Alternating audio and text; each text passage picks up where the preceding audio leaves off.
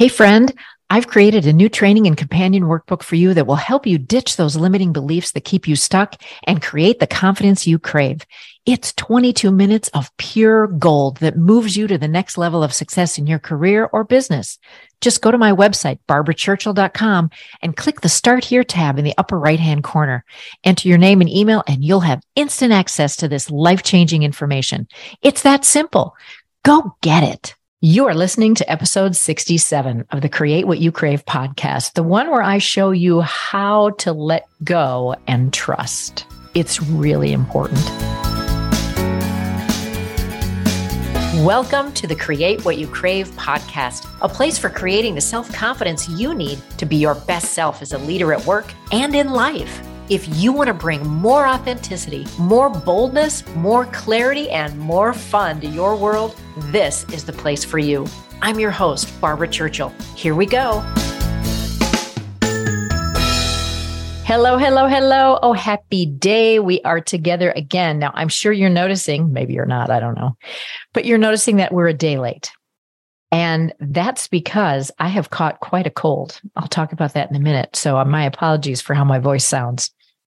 But I'm back from a whirlwind trip to Nashville where I spoke to a group in the medical profession about imposter syndrome and the impact it has on doctors and nurses and pretty much everyone who works in medicine. Now, I wasn't even there 24 hours, but it was so fun. I got to meet some of the attendees the night before my speech while I was scoping out the room, you know, and how it was arranged. And they were all very excited for the topic and eager to learn how to cope with this particular kind of self doubt. They were also eager to learn how to let it go. So that's kind of my topic for today letting go. And I have had such opportunities in the last few days to deal with this. Now, when I was in Nashville, I ate dinner in the hotel restaurant. And if you know me well, you know I hate eating alone. Truly, I absolutely hate it. I'd rather have room service and dine by my than dine by myself in a restaurant. I really would. But a close friend of mine challenged me to do it and have fun doing it. So I promised her I would. And you know what happened? I had a blast. I asked to be seated in a quiet area so I could relax and read my book. And I was shown to this high top counter at the end of this like see through kitchen, you know, where you can see all the flames happening and everybody cooking. And I liked that rather than being in the middle of the action. So I settled in, ordered my food, which was really fabulous. And I had a great night. I had good conversations with the chef. He came and visited me a couple times, checking out my meal. I had a great server. I had a fabulous dessert. I read my book. It was really fun. I was there over an hour. Now, I'm telling you this because I decided to let go of the belief that eating alone is bad and uncomfortable and embraced my newfound belief that eating alone can be enjoyable and even fun. Then on the plane ride back to Minneapolis, I was seated next to a man who shared that he experienced high anxiety levels when he flies and he really can't handle delays. So, what do you think happened on this flight? It was delayed due to a mechanical issue. So he began to get very agitated and I just leaned over and said, Hey, you know, I'm here to help if I can. And he looked at me and he goes, Well, how can you help? And I said, Well, I'm a leadership and life coach and I'm good at listening and I'm good at asking key questions. And his demeanor changed right away. He was so thrilled. And within a few minutes, his anxiety level really came down. Now, why do you think that is? Well, first, it was because I was engaging in conversation with him and it had nothing to do with his anxiety or the problem. And he happened to just let go of his worry, even for that short period of time. He let go. And I have had a day today recording this, my friends. This cold has taken me and it's taken my voice. So today's the first day I've had a voice. So I thought, all right, I'm running to my office. I'm going to record this episode, get it out before I have my coughing fits. And I got through it all, but discovered when I listened to the replay that my computer didn't use the correct microphone. So I had to scrap that, have my tech people look at this. And four hours later, now I'm recording. And my brain did some mental gymnastics around how bad this was and how was I I was going to be late and how unprofessional and but I chose not to listen to Ursula. We all know the inner critic in our head. Mine is Ursula. And I decided to let it all go. And I'm telling you this because letting go is sometimes the only way to keep your sanity and get anything done.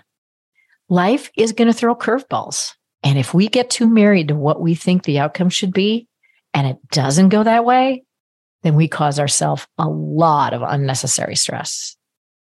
So it got me thinking about what letting go really is all about. Let me ask you this Are you holding on to stuff or people you don't need anymore and don't serve you? Is letting go about detaching with love? Is it controlling? Is it a control thing? Which I really think it is. I mean, when we're hanging on to stuff and we can't let go of it, it's all about control, right? I mean, we're human. So I want to look at this a little bit more, letting go. When I first think of this, I think of falling. I don't know why, but I think of like I'm letting go of the trapeze handle and I'm falling to my death. So clearly that's pretty dramatic, but I do think of falling. And I'm not sure why, because it's not like as a kid I had any huge falls, you know, after on a bike or anything like that. But and then I started thinking maybe it's not actually about falling down physically. Maybe it's about falling down emotionally. And I really think that's more on target. Have you wondered how to let go? To really let go of something, you have to release it from your grasp, so to speak. Holding on to something or someone so tightly takes an enormous amount of energy and it is so draining, right? So I want you to ask yourself why you feel you need to do this. Why do you need to hang on to this particular topic or situation or person? How is it enhancing your life or the life of the person to which you're directing your attention? And what do you imagine you will lose if you release your grip? These are things to journal on. And notice that we usually think negative outcomes to letting go things won't go the way I want them, or he'll leave me, or she won't do it the way I want it done if I don't keep on top of her. It's a lot of responsibility and work to try to keep everyone and everything on a short leash, isn't it? And my brain goes to, but this is wrong and I have to do something about it. But I'm here to tell you, it's also exhausting. I'm getting tired just thinking about all the things that I've done personally around hanging on. And letting go is really the only healthy option. We just got to release it. We got to pry open our fingers and let it go, whatever it is. And in releasing it, you need to trust. I mean, you need to trust that you're not going to fall. And I'm telling you, that T word, trust, you know, we control freaks have a hard time with that word. Have you ever seen that trust exercise? You know, the one where somebody stands and then there's somebody behind them or a small group of people behind them, and then they just fall back, trusting that somebody's going to catch them. They can't see the outcome, right? They don't know for sure. They just fall back. In life, that's called faith. And I'm not talking about religion. In order to trust, you need to have some faith too, right? Those are two huge things. But it all comes down to that. Faith doesn't just happen overnight, neither does trust. You got to think of it like a muscle that has to be strengthened every single day, and we have to use it every single day. The more you use your faith, the stronger it'll become. The more you trust, the stronger that muscle will become.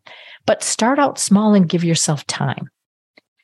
This is big stuff and it takes a lot of practice. So I implore you to be patient with yourself, because if you fall back, you can start again.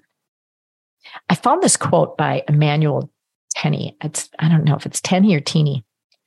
Um, and he said, as your faith is strengthened, you will find that there is no longer the need to have a sense of control, that things will flow as they will, and that you will flow with them to your great delight and benefit.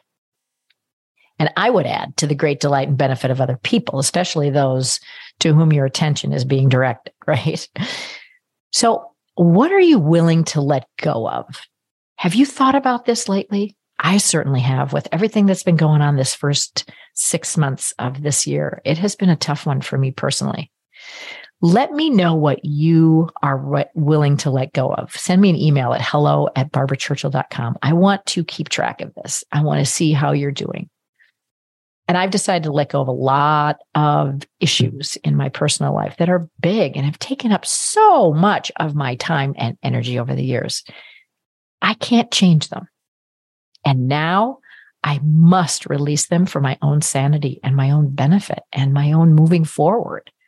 Is it hard? Oh, man, damn straight it is. And I'm so worth it. So let go of your fear and your judgments and your worry. Just let it go. And I'm going to end this podcast with a poem that I found, which I think is excellent for this topic. It's called She Let Go. She let go without a thought or a word. She let go. She let go of fear. She let go of the judgments. She let go of the confluence of opinions swarming around her head. She let go of the committee of indecision within her. She let go of all the right reasons, wholly and completely, without hesitation or worry. She let go. She didn't ask for anyone's advice. She didn't need to read a book on how to let go. She didn't research or search the scriptures. She just let go. She let go of all of the memories that held her back. She let go of all the anxiety that kept her from moving forward. She let go of the planning and all of the calculations about how to do it just right. She didn't promise to let go. She didn't journal about it. She didn't write the projected date on her day timer. She made no public announcement and put no ad in the paper. She didn't check the weather report or read her daily horoscope. She just let go. She didn't analyze whether she should let go. She didn't call her friends to discuss the matter. She didn't do a five step spiritual mind treatment. She didn't call the prayer line. She didn't utter one word. She just let go. No one was around when it happened. There was no applause or congratulations. No one thanked her or praised her. No one noticed a thing. Like a leaf falling from a tree, she just let go. There was no effort. There was no struggle. It wasn't good and it wasn't bad. It was what it was. And it is just that.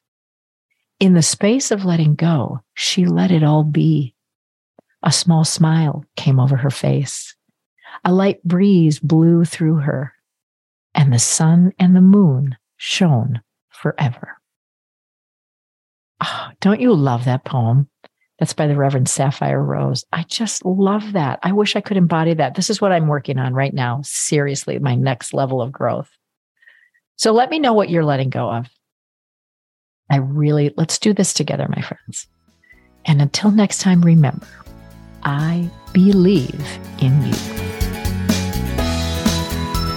Hey, if you love this episode and want to dive deeper into what's possible for you, I invite you to schedule a call with me where we can discuss what it takes to get out from under the weight of self doubt and step into the real you unapologetically. It's simple. Just visit barbarachurchill.com to book your complimentary call now. Remember, subscribe and review this podcast because I really want to hear from you. I'll see you soon.